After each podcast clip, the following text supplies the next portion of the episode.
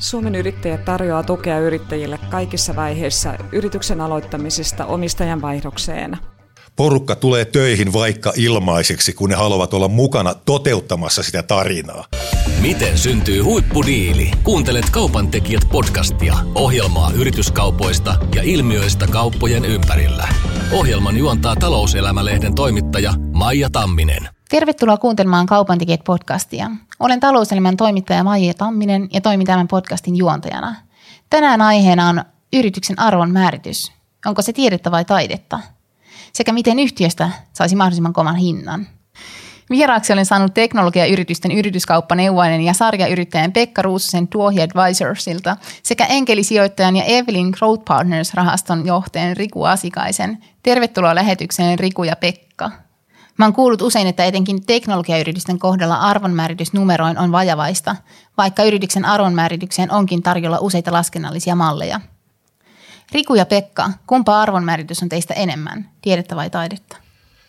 Niin, tiedettä vai taidetta vai tunnetta, sanoisin, mutta ennen kuin päästään kiinni, että miten se arvo määritellään, niin pitäisi miettiä, että kenelle se määritetään. On olemassa erilaisia tilanteita – jossa tarvitaan arvonmääritystä, muun muassa yrityksen sukupolven vaihdos, erilaiset insentiiviohjelmat, osakevaihtotransaktiot, sijoitukset yhtiöön ja sitten on se yrityksen myyminen. Mutta tässä tilanteessa me kaikki keskitytään nyt tähän yrityksen myymisen tilanteeseen ja unohdetaan nämä aikaisemmat tilan- tilanteet, joissa arvonmääritys tarvitaan. Niin, no, no varmaan niin kuin sijoittajan näkökulmasta niin se on just, just niin kuin Pekka sanoi, että, että mekin tietysti ollaan sekä ostajia että myyjiä ää, näissä, näissä tilanteissa ja, ja ja ikään kuin mietitään, mietitään niin kuin sitä koko, koko putkea, mutta, mutta jos mietitään sitä exit- ja irtaantumisvaihetta, niin, niin, niin ky, kyllä se on molempia. Ja, ja sanoisin, että mitä pienempiä ne firmat on, niin sitä enemmän se on niin kuin yhdellä tavalla taidetta, jos, jos näitä teknologiafirmoja mietitään. Ja, ja, ja kyllähän sitten nyt kaikkein suurimmissa teknologiafirmoissa, varsinkin listatuissa, niin kyllä niitä sitten määritetään niitä arvoja ihan niin kuin mitä tahansa pörssifirmojen niin kuin, niin kuin kertoimien kautta, että – molempia siihen varmaan liittyy ja kun mä sanon tuon tunnekin, niin, niin ei Pekka siinä väärässä ole, kyllä silläkin iso merkitys tässä. Pekka, sinä autat työksesi teknologiayrityksiä solmimaan yrityskauppoja. Kuinka suuri rooli arvonmäärityksellä oikeastaan on työssäsi? Erittäin suuri, erittäin suuri rooli. Meillä käy paljon yrittäjiä, jotka ovat kiinnostuneita, että minkälaiseen haarukkaan yrityksen arvo voisi esimerkiksi tällä hetkellä osua ja kuinka sitä arvoa voisi kehittää siten, että sitten kun tulee aika vaihtaa vetäjää yrityksessä, vaihtaa omistajaa, niin mikä on odotusarvo yrityksen myynnistä? No mitä sitten vastaat heille? Mikä kaikki teknologiayrityksen arvonmääritykseen vaikuttaa? Oikein paljon vaikuttaa se, että minkä tyyppinen liiketoimintamalli yrityksellä on. Teknologiayritysten suhteen meillä on kaksi ääripäätä, on puhtaat tuoteyritykset – sanotaan vielä, että kansainväliset sellaiset. Ja toinen ehkä ääripää on sitten kotimaan markkinoita palvelevat palveluyritykset ja näiden arvomääritys on hyvinkin erilainen prosessi. Millä tavalla ne eroavat toistaan? No palveluyritykset tyypillisesti arvotetaan numeroiden perusteella. X kertaa käyttökate tai X kertaa liikevoitto. Sen sijaan tuoteyritykset yritykset, niin verrokkimenetelmät on oikein hyviä, että mi- mihin hintaan verrokkeja on myyty tai hakea sitten verrat, verrokki ö, listatuista yrityksistä. Toki listaamattomat ovat riskipitoisempia, jolloin kertoimet eivät ehkä ole ihan yhtä suuria kuin listatut ver- verrokit. Riku Asikainen, sä oot ollut mukana lähes 50 yrityksessä, joko sijoittajana, perustajana tai johtajana.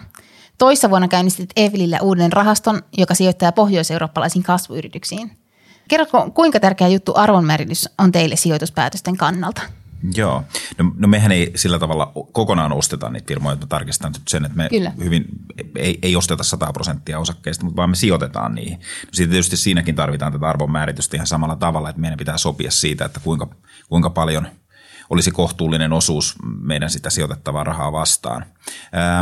no, no me, me etsitään siis yhtiöitä, jotka kasvaisi kaikkein, niin kuin olisivat tällä seudulla nopeimmin kasvavia ja, ja, ja ehkä se meidän suuruusluokka lähtee sieltä semmoisista joidenkin miljoonien, noin viiden miljoonan liikevaihdosta ylöspäin, niin semmoisia firmoja.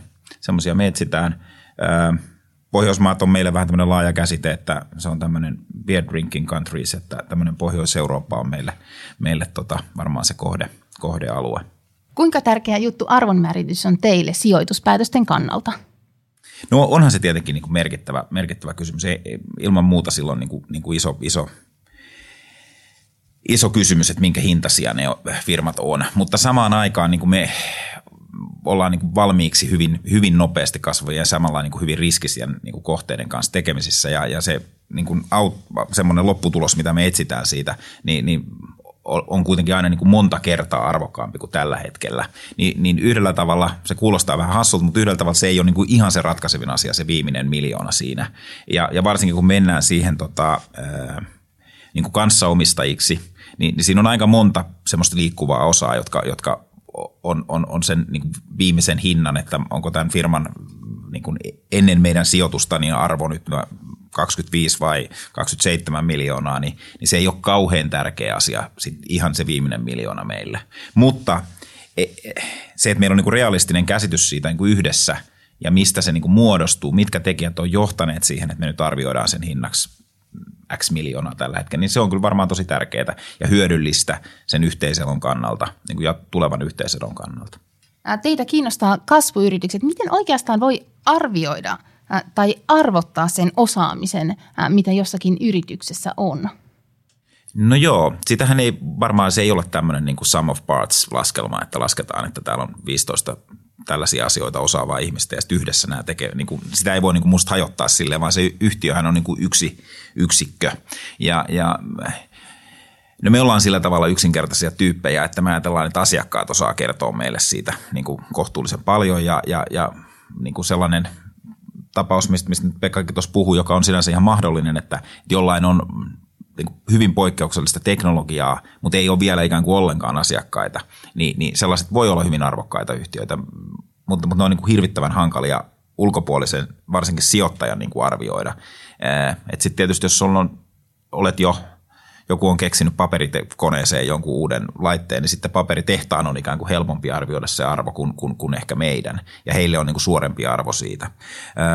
no minkälaisiin no. arvonmääritysmenetelmiin te sitten turvaudut tässä sijoituspäätöksessä? Joo, no kyllä me käytetään siis kaik, kaikkia niin kuin, jos, siellä, jos ja kun siellä on liikevaihtoa ja siellä on tota, niin kuin, tuottoja odotettavissa tulevaisuudessa, vaikka ehkä niitä olisi tänään, niin, niin kyllähän me niitä jotenkin diskontataan tähän hetkeen ja pohditaan, että minkä verran ne voisi olla. Mutta kyllä me tehdään sitten verrokkeja, mietitään sitä, minkä, minkä hinta siinä nämä verrokit on, se on hyvin tärkeä kohta.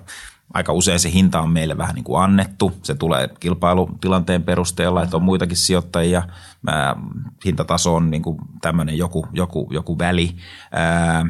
Mutta kyllä meidän pitää sen meidän näkemän, että jos me nyt sijoitetaan siihen 20 prosenttia firmasta ostetaan siitä nyt vaikka viidellä miljoonalla, niin, niin, niin, niin meidän pitää niin kuin nähdä, että me saadaan siitä firmasta sitten 10 tai 20 kertaa rahat takaisin ja onko, se to, niin kuin, onko siihen niin kuin meidän mielestä joku realistinen mahdollisuus. Niin se laskelma ikään kuin vähän niin kuin takaperin päin, Joo. se, että, että voidaanko me saada seitsemän vuoden päästä tästä niin kuin 250 miljoonaa tai 500 miljoonaa, niin, niin se pitäisi olla niin kuin, se on niin kuin aika keskeinen ehkä ajatuksena – No mitkä tekijät vaikuttaa siihen, että te uskotte, että siitä voi saada?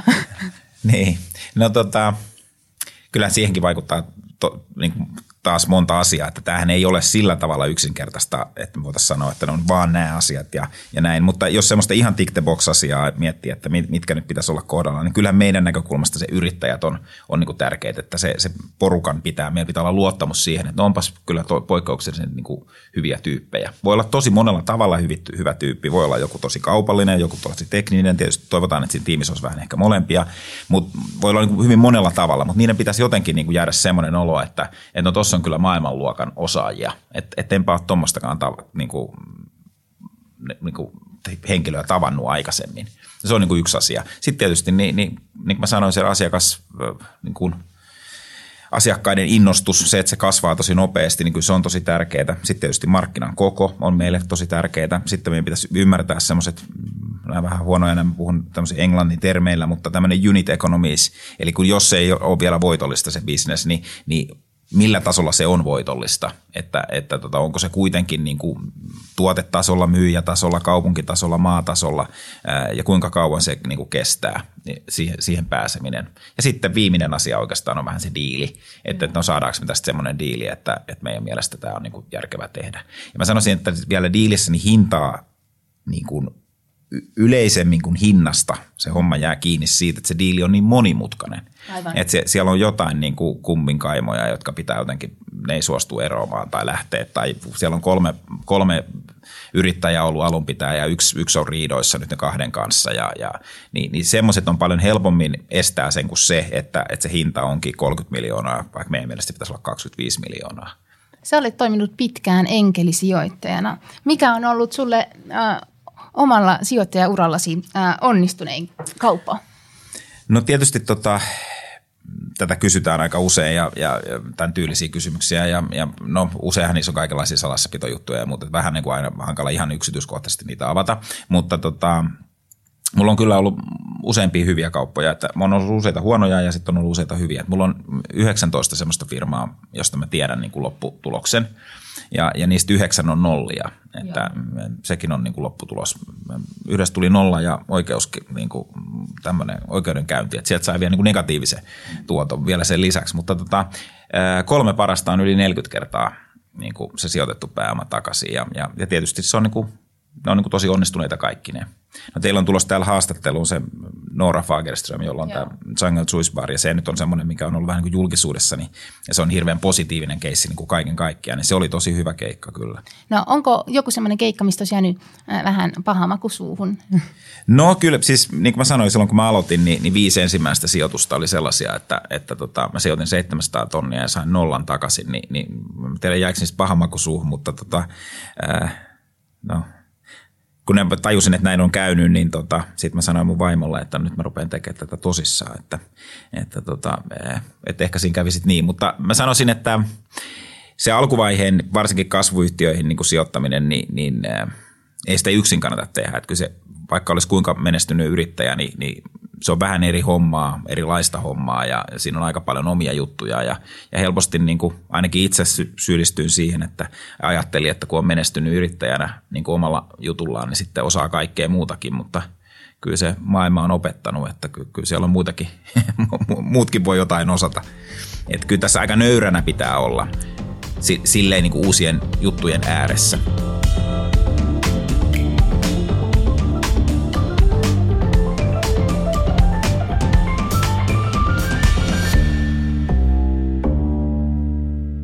Pekka, mikä on ollut sulle uran mieleenpainuvin kauppatilanne?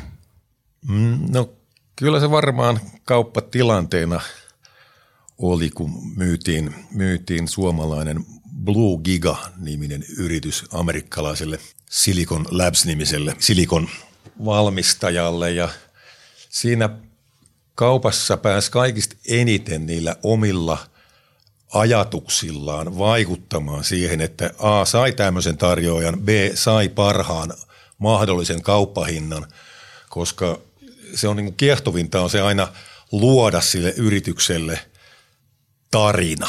Se tarinan luonti on se, se joka, ja, ja sitten kun se tarina tavallaan osuu, tarina ei tarkoita sitä, että keksitään jotakin, joka ei ole totta, vaan tuodaan esiin niitä piirteitä, jotka ostajalle on relevantteja – ja tässä tapauksessa onnistuttiin luomaan semmoinen tarina, jolla saatiin tämmöinen puolijohdefirma kiinnostumaan suomalaisesta Bluetooth moduliteknologia valmistajasta ja kun muut potentiaaliset ostajakandidaatit olivat modulivalmistajia, jotka jo lähtökohtaisesti itsekin pörssissä käyvät kauppaa paljon pienemmin kertoimiin kuin nämä silikonifirmat, niin oli arvon kannalta tosi tärkeää saada sitten tämmöinen – pelaaja siihen, että, että kyllä se itsensä toteuttaminen on se, joka eniten näissä taivaa. Eikö yrityksillä siis usein ole tällaista tarinaa, kun yrittäjät tulee sun luokse hakemaan neuvoja? Ei välttämättä, ei, ei välttämättä ole niin kuin kaivettu sitä, ei ymmärretä sen tarinan merkitystä ja sen kiteyttämistä sellaiseen muotoon, että kyseinen ostaja sen tarinan voisi ostaa, koska tarinahan voi olla myös se, että se on erilainen eri ostajakandidaatille, niin lähestytään se samaa asiaa eri näkökulmasta, opiskellaan netistä vähän, että mitä tuo ostajakandidaatti, mitä heidän vuosikertomuksissa on sanottu, että mihin he ovat matkalla, niin kuin verbalisoi sen tarinan heille tutuin termein, niin se tarina uppoaa tässä informaatiokohinassa huomattavasti paremmin siihen potentiaaliseen ostajaan. Riku, vakuutetaanko sut tarinoilla? No kyllähän siis tarinat jää, jää mieleen ja, ja, ja, ja, ja toki, niin kuin, toki sillä tarinalla on niin kuin, niin kuin merkitystä. Et, että, et kun näkee satoja firmoja, niin, niin, niin se, että niin kuin pää mitenkään pysyy, niin, kuin, niin, niin se on niin kuin hyvä jättää semmoinen hyvä muistijälki, että hei, että niin, mitä ne nyt teki. Ja ne pystyy, niin kuin on se tärkeää pystyy kiteyttämään se. Ähm, ja on kyllä ihan siis samaa mieltä siitä, että et, et myydessä pitää kuunnella ostajaa. Että et, et kun sä oot myymässä sitä firmaa, niin, niin totta kai sä kerrot niistä asioista. Jos sä oot myymässä autoa ja sä huomaat, että toinen on lapsiperhe, niin sä kerrot siitä, että takakontti on hyvä ja tänne mahtuu lastenvaunut. Ja jos se tulee niin kuin sama auto ostamaan, tulee sitten joku muu, niin sä kerrot sille, että, että ei, ei, kuluta paljon bensaa. Ja niin sä, sä nostat niitä asioita, jotka on sille ostajalle tärkeitä. Että tota, et siinä mielessä yrityskauppa on niin kuin myymistä niin kuin mikä muu, muu tahansa myyminen, että, että kyllä siinä, siinä niin kuin se ostaja-myyjä pitää ymmärtää sitä, sitä dynamiikkaa. Pekka, onko suomalaisilla yrityksillä siis viilaamisen varaa näissä tarinoissa vai onko ne tarinat hyviä? Siis viilaamisen varaa on aina. Kyllä niissä useimmissa on hyviä tarinoita. Se tarina vaan pitää kaivaa esiin. Että ei se usein, useinkaan se ei ole kauhean kaukana se tarina, mutta kun yritykset niin kuin operatiivisessa toiminnassaan, niin se tarina on hieman erilainen, kun yritetään myydä yrityksen tuotteita tai palveluja, kuin mitä sen tarinan pitää olla silloin, kun ollaan myymässä koko yritystä. Niin sitä ei ole ehkä mietitty sitä tarinaa, sitä tilannetta varten, jolloin koko yritystä yritetään kaupata. Ja täytyy muistaa, että se tarinan tehtävä on juuri, että se jää mieleen ja sen tehtävä on – herättää tunteita. Usein suomalaisilla on valitettavasti, että se tarina ei ehkä ole tarpeeksi tunteita herättävää, että se on enemmän teknologista räppiä, kolmekirjaimisia lyhenteitä kuin suoraviivaista tunteita herättävää asiaa. Jos katsoo suomalaisten yritysten pienempien ja isompien esimerkiksi visio- ja missio lausumia nettisaiteilta, niin kyllähän ne keskimäärin on aika oksettavia. Sehän on tunne sekin. No tunne on myös, myös oksettava, mutta et, et enemmänkin omia lyhyen aikajänteen tavoitteet. Haluamme olla johtava tämän ja tämän tuoteteknologian valmistaja Pohjoismaissa näin ja näin vuoden vuoden jälkeen, niin se ei kyllä herätä mitään muuta kuin sitä oksettavaa tunnetta. Sen sijaan parhaat jo vision laus, lausumat on sellaisia, että sinne yritykseen – porukka tulee töihin vaikka ilmaiseksi, kun ne haluavat olla mukana toteuttamassa sitä tarinaa. Se on niin kova juttu, että rekrytointi on helppoa, kun tarina on kunnossa. Mm.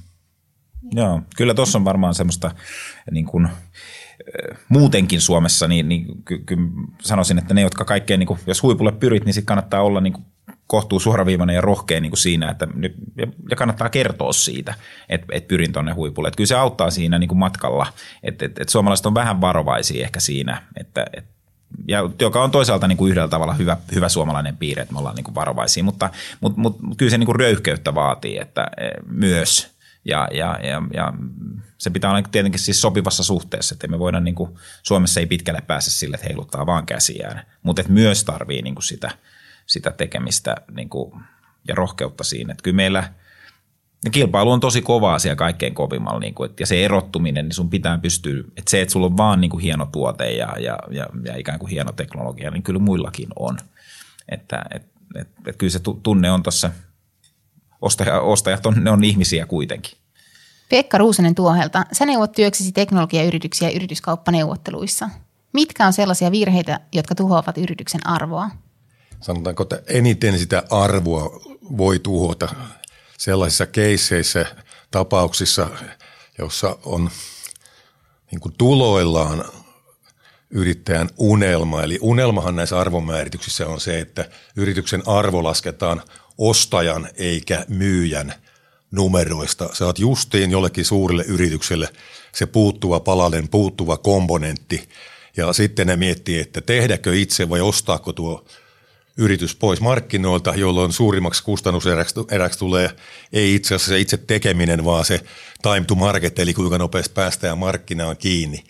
Ja tämmöisen keissin, toki muunkinlaisen keissin, voi tuhota, tuli jo mainittu tämä tiedon salaaminen, eli on annettu suuri lupaus, että meillä on se, teille se puuttuva palanen, mutta sitten kun aletaan yritystä tarkastelemaan lähemmin, niin havaitaan, että ei nyt ehkä ihan saadakaan kokonaan sitä puuttuvaa palasta, eli tietoa on salailtu, vääristelty tai teknologian väärinkäyttö tavalla tai toisella – kaikista isoin, isoin, joka yleensä tuhoaa yrityskaupan, ei ainoastaan arvoa, vaan koko kaupan, on IPR, eli, eli immateriaalioikeuksiin liittyvät hankaluudet. Eli yritys ei omistakaan kokonaan yksin niitä immateriaalioikeuksia, joita se on kauppaamassa, niin se on useimmiten täysin kaupan tuhoava, ei enää, ei enää hintaneuvotteluja aiheuttava.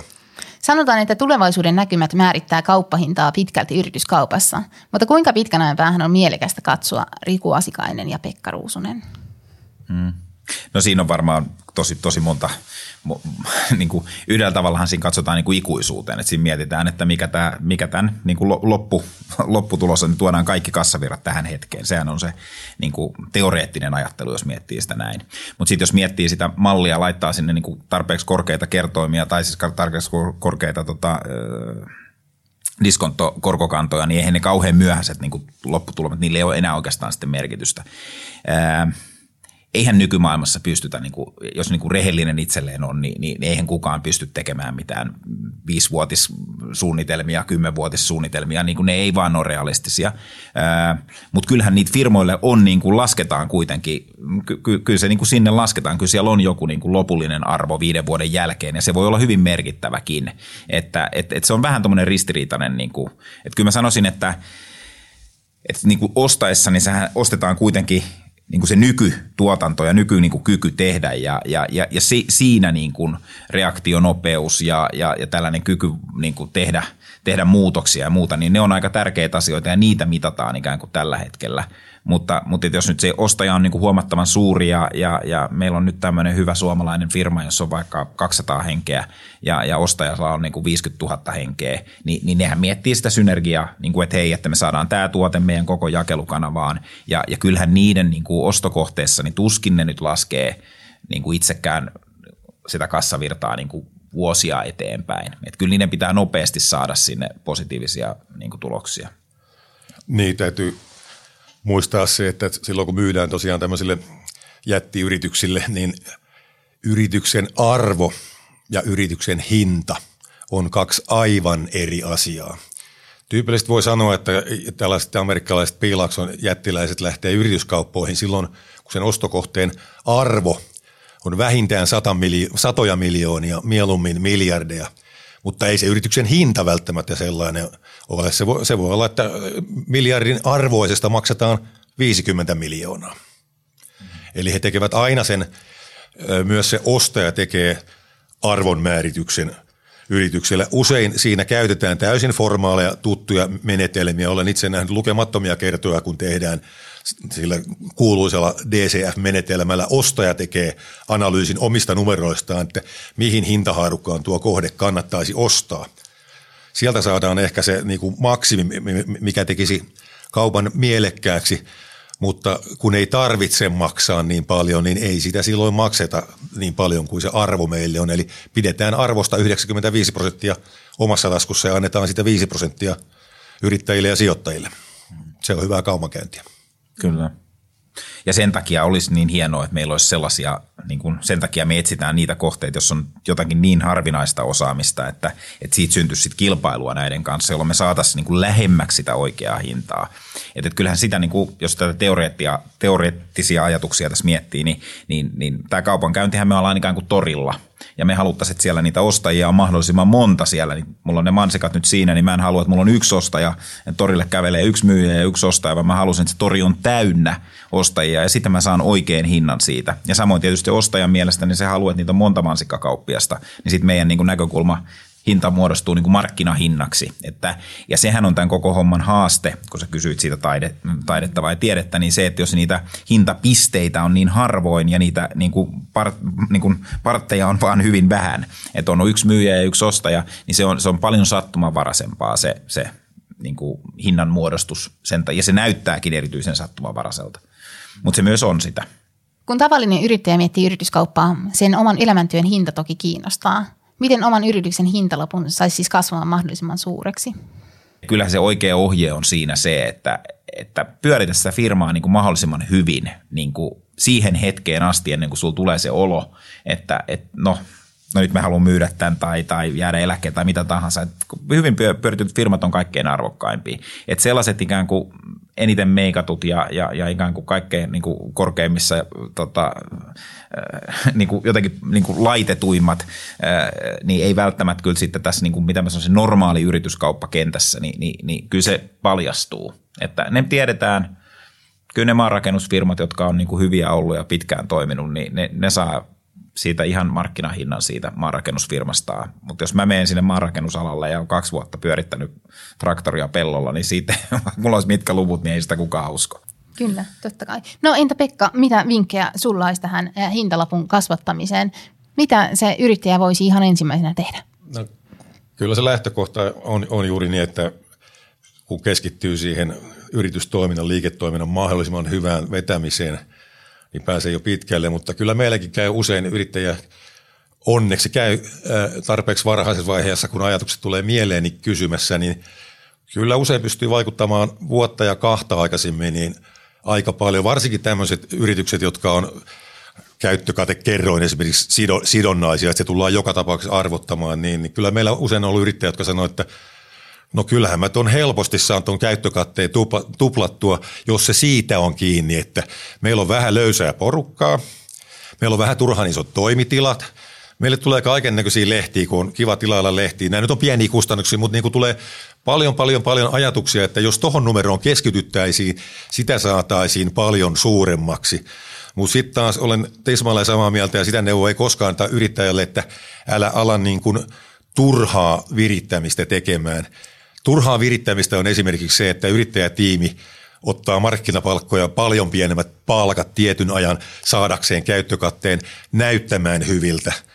Sekä valistuneet ostajat että neuvonantajat kyllä osaavat laskea sinne sitten eh, niin kuin puhdistetun käyttökatteen markkinapalkoin, että Joo, nyt sumuttaminen mä, ei kannata. Kyllä. Nyt mä ansaitsen oluen tuolta Pekalta, kun mä sanon tämän seuraavan lauseen, että yksi hyvä tapa niin kuin saada, saada hyvä hinta on se, että että jos suhun on otettu yhteyttä yrittäjänä ja joku haluaa ostaa sen sun firman, niin, niin et missään tapauksessa myy sille ekalle, vaan soitat Pekalle tai jollekin Pekan ystävälle ja sanot, että hei, että muhun otettiin nyt yhteyttä ja mä, ne halusi ostaa tämän mun firman ja mä voisin ehkä myydä, mutta mitäs mun pitäisi tehdä? Koska se on niinku just se kohta, milloin, jos sulla on yksi vahva ostaja, niin silloinhan se tietenkin järjestät huutokaupan siitä sun mm. firmasta. Ja sen sitten Pekka tekee mielellään, kun se näkee, että tästähän syntyy kauppa, kun tällä kerran ostaja jo on olemassa. Ja, ja silloin siis niinku se, että sä saat siitä kymmeniä prosentteja tai paljon paljon enemmän, niin, niin se on niinku todella niin kuin, mitä mä sanoisin, niin kuin helppoa yhdellä tavalla. Ja, ja, ja se on se kohta, missä, missä aika monet yrittäjät tekee niin kuin virheen, että kun ei ole miettinyt sitä, että hei, että minkähän hintainen tämä on. Sitten joku tulee ja sanoo, että mä maksan sulle kahdeksan miljoonaa tästä. Sitten ne Eikö niin? Sitten sanoo, että no, onpa reilu kaveri. Ja sitten ne ikään kuin myy. Vaikka siitä saisi kympinkin tai siitä saisi 15, jos, jos saa ihan hirveän huudatuksen ja ruotsalaiset tulee ja, ja eikö niin? Ja se on se kohta. Kiitokset keskustelusta Riku Asikainen ja Pekka Ruusunen. Ja kiitokset myös kuuntelijoille. Tämä on Kaupantekijät podcast. Uusi jakso tulee joka toinen perjantai.